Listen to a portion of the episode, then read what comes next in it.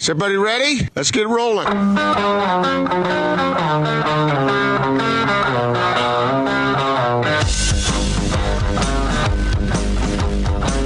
This is The Big Show on 97.5 1280 The Zone and The Zone Sports Network. That's right. It's the Big Show, 97.5 and 1280 The Zone. We're going to talk to Tanner Mangum coming up here momentarily, but I want to remind you about our friends at Diamond Airport Parking.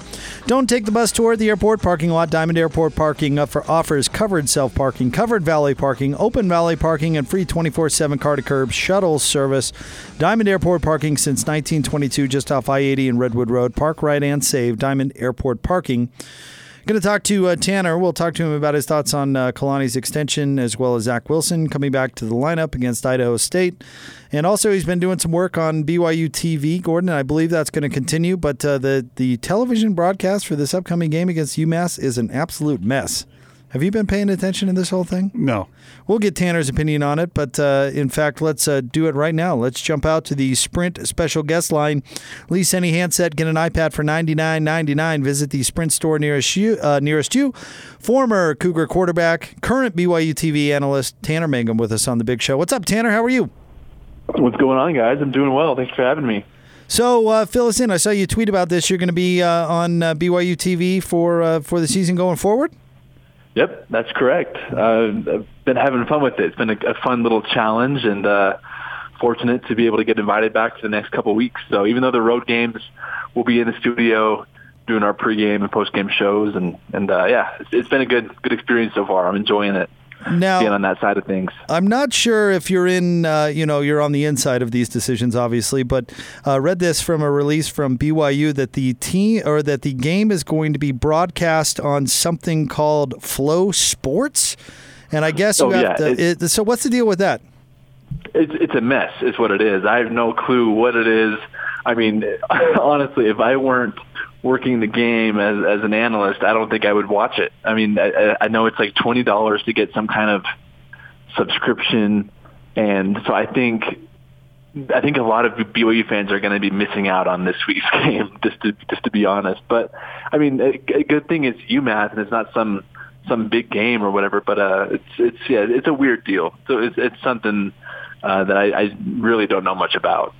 So how does that work, Tanner? They can tune in to uh, the, the what BYU TV to watch the pregame, and then then they either miss the game or go through all these hoops to try and watch it, and then they can watch uh, your wrap up of the game afterward. Yeah, exactly. That, that's pretty much how how it's going to go down. Um, but I know also the um, the game will be broadcast on the radio on on. Um, BYU radio, and so I, I you, you might have to go a little bit old school and just listen to the game via that way. But yeah, I, I think you have to jump through a lot of hoops to make sure that you have the subscription to be able to watch it. But uh, you know, we'll, we'll provide some some great pregame analysis though, and, and we'll, we'll provide a great wrap up show as well. But um, unfortunately, going to be tough tough to tune in for a lot of Cougar fans. Tanner, it took a minute, but BYU comes around and gives Kalani Sitake an extension through the year 2023. Your thoughts? Well, I think if you watch the video of the team in the locker room afterwards, that's that's all you need to know about how the team feels about that extension. That that, that gives you all the the evidence as to how they feel and and, and their their thoughts towards Kalani. And I, I think it's the right move. I think there's a lot of tough things that Kalani has to deal with being a part of the, the BYU program as a whole. It's and and and any uh, maybe shortcomings of the program don't necessarily entirely reflect on Kalani. He's, he's done a great job with what he's been dealt. He's facing some tough schedules, and I think if you bring in a new guy or a, a new coach, it's it's going to be tough to, to start fresh and, and do something different. And so I think you, you keep going, you keep rolling with where you're where you're at, keep the continuity, keep the consistency. And now I just hope that the program and the administration and and the the program as a whole can give Kalani the help that he needs. Just like when you sign good players, then now you have to have a good game plan of how you're going to use them and how you're going to help them be successful. I think it's the same thing with Kalani. You sign him, right move, but now how do you help him be successful? What position do you put him in? What help, what resources can you give him to uh, to maximize his extension. So Tanner, what do you think uh, those steps are? Now that they've made this step with Yeah. Kalani, what what if you were if you were made emperor for the day or for the month or for the week or for the year, uh, what what would you do?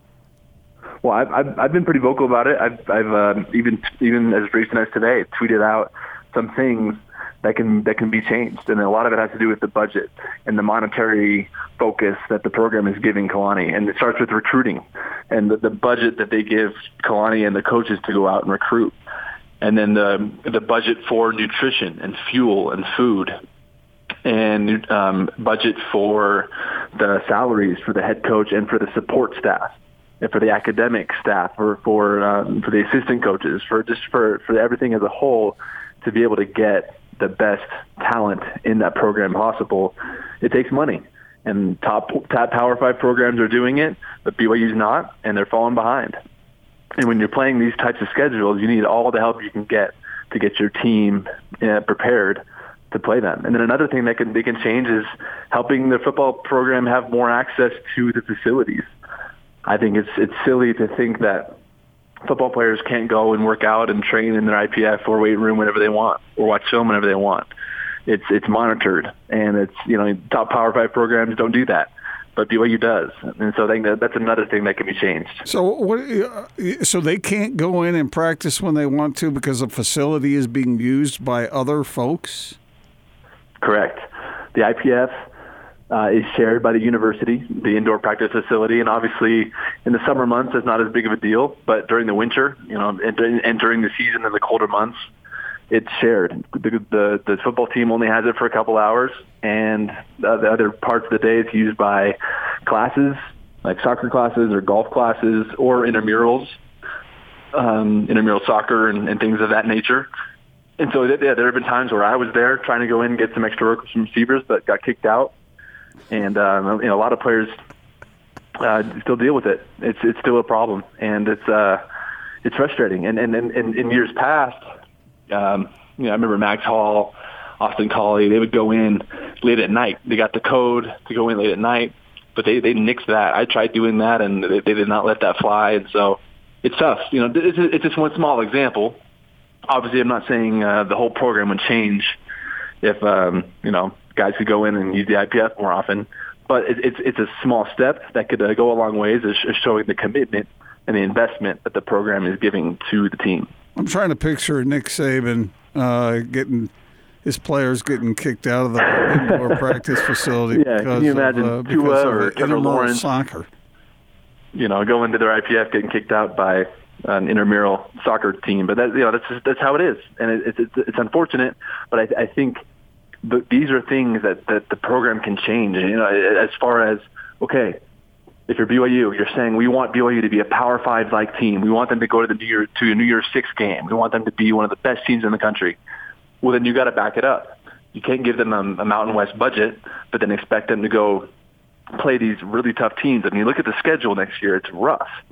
And so you, you got to be able to help your team out. You can't uh, hamstring them and then and then get and then be disappointed when the record is 500 or seven and you know seven and six. You know you can't expect these amazing results with um, with with you know little with with the investment that, that they're giving. Tanner Mangum with us, 97.5 and 1280 The Zone. Tanner, what do you think about Zach Wilson's return? I thought it was all right. You know, it, it's a lot of people don't really appreciate how hard it is to to take that much time off and then to come back in and to to pick up right back up where you left off is tough. You know, you could tell he was just a little bit rusty, and and I think the team as a whole wasn't wasn't as sharp as they should have been, especially against an FCS opponent in Idaho State. Obviously, they got the win. It was it was it was you know a, a dominant victory overall, but it wasn't as clean. It wasn't as sharp as, as it could have been. And Zach made some good throws. He had some some good plays, made some plays with his feet, showed what he's capable of. But I think you know these next two games, uh, or sorry, you know the next game coming up with UMass, so Idaho State and UMass are good good for them to get get their rhythm going and to kind of get their chemistry back with the receivers. You know, playing with playing with a different quarterback, receivers have to adjust a little bit, especially with Zach, who keeps plays going. He he waits a little bit. He, you know, which which can hurt at times if he doesn't get the ball out quickly. But oftentimes it can allow guys to get open downfield. Um, so they have to stay ready. They got to stay running, and stay alert and be ready for for anything when he's in the game. And so I think you know that game, and then this week coming up will be good for them to, in a way, tune up tune up their game, get things figured out, and hopefully finish strong against uh, San Diego State in the bowl game. So Tanner, uh, how do the players react to playing? teams like UMass. I mean, I know everybody wants to win, and it's it's fun to win, but uh, against this kind of opponent, how do you get yourself fired? I think it just comes down to uh, a competitive fire that you have to have within you. Obviously, it's you know it's pretty much a given. You're, you're going to win. You're going to dominate, but how sharp can you be? How focused can you be? How much concentration and discipline can you have? That was lacking in Idaho State. A lot of you know false starts, backfield penalties. Uh, offensive line wasn't as sharp as they as they should have been. And so I, you know, the the coaches and the players, I don't, you know, they're not going to care who they're playing. They want to be sharp. And I, I know today, especially in, in Mondays, when you recover, when you go over the film and you review what worked and what you can improve on, I know the coaches for sure are getting on that team on the offense about about false starts. That all just comes down to discipline and concentration. And so that's going to be a big focus for them this week. And I and I hope that they can learn from those mistakes. And obviously, they're playing a very mediocre opponent in UMass. Will then show how good you are. You know, show show the difference between you between you as a team. Show what you're capable of and dominate and play cleanly and execute cleanly like, like you know you're capable capable of. Tanner, after the uh, South Florida game, Kalani, and, and he admitted to this to a certain extent, uh, adjusted some roles on the coaching staff offensively, maybe a little more influence uh, coming from the passing game coordinator, Aaron Roderick, and the offense has certainly looked different for the last month. Talk about what those differences are and what you're seeing out there.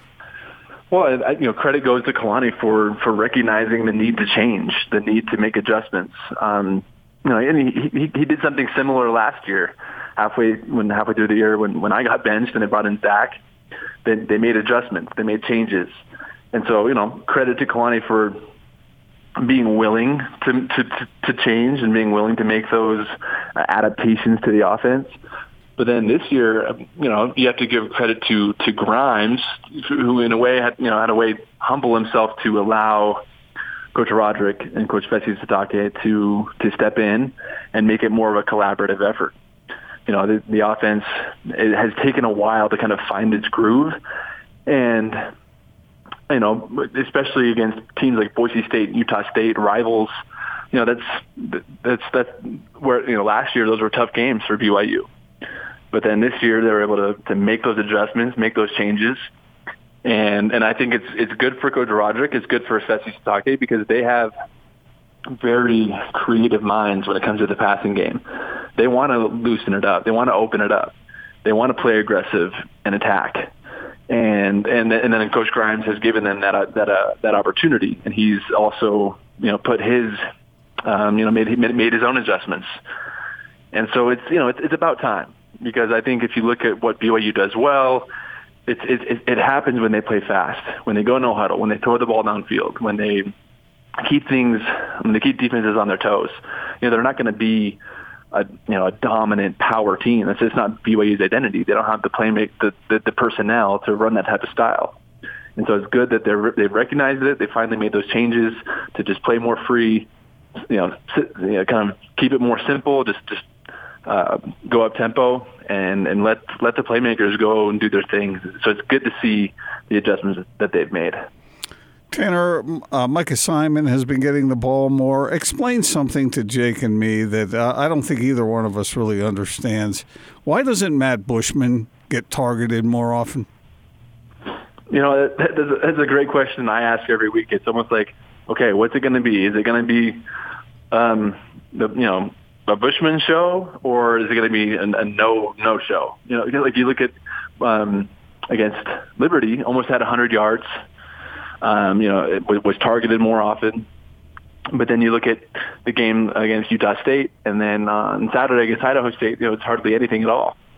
And you, know, you have to look at defensive schemes.